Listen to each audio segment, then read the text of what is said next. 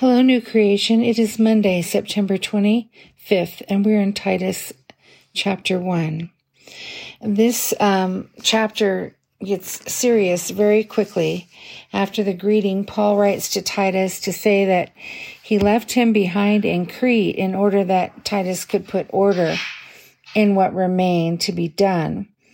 And Titus is instructed to appoint elders, and he gives Titus attributes that elders should embody things like blamelessness, married only once, children who are believers and who aren't drunkards or rebellious. He tells him that choose bishops who are not arrogant, not quick tempered, not addicted to wine, not violent or greedy, but rather that they're hospitable and that they are a lover of goodness, prudent, upright, devout self controlled, that they have a firm grasp on the word that is trustworthy in accordance with the gospel, so that the bishop can preach with sound doctrine and refute those who would um, contradict sound doctrine.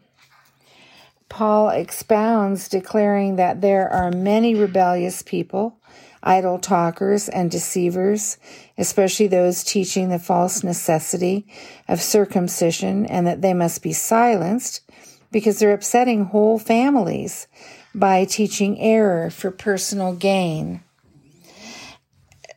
It seems like people back then were a lot like people today, that ancient peoples have the same humanity that we do.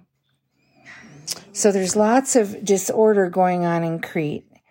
Paul even quotes a Cretan prophet who said Cretans are always liars, vicious brutes, and lazy um, gluttons. Paul says the quote is true. This is strong stuff. And he instructs Titus to rebuke them strongly in order, and here's the thing, in order that they may be sound in the faith rather than listening to Jewish myths or commandments of those who reject the truth.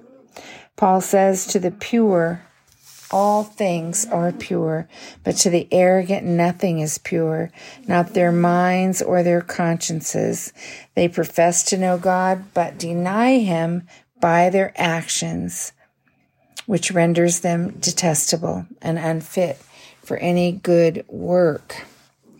So this is a strong talk right out of the gate. And it really teaches us that there is a place for righteous rebuke. And righteous rebuke always seeks the good of the one being corrected. But leaders sometimes do have to take action for the sake of good order. Those whose idle and deceptive talk is upsetting whole families ought to be silenced. Ought to be taught, meaning to be quiet, not silenced in some sort of mafia way. Those who are vulnerable in our body must be protected. And sometimes that can't happen unless rebuke is given to the proud and the strong. We live in a very permissive age when few of us are willing to confront or to judge irresponsible, unfaithful behavior is ignored to just to go along, to get along. But that's the world's way of community. That is not the church's. So Paul advises Titus to set for himself the way of truth telling and truth living there can be no real renovation of Christian community without the willingness to confront and tell the truth about ourselves. And that can be painful, but it's good.